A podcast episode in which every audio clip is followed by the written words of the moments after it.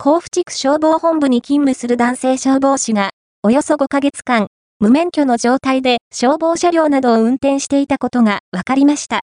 無免許運転をしていたのは、甲府地区消防本部の西消防署管内に勤務する30代の男性消防士です。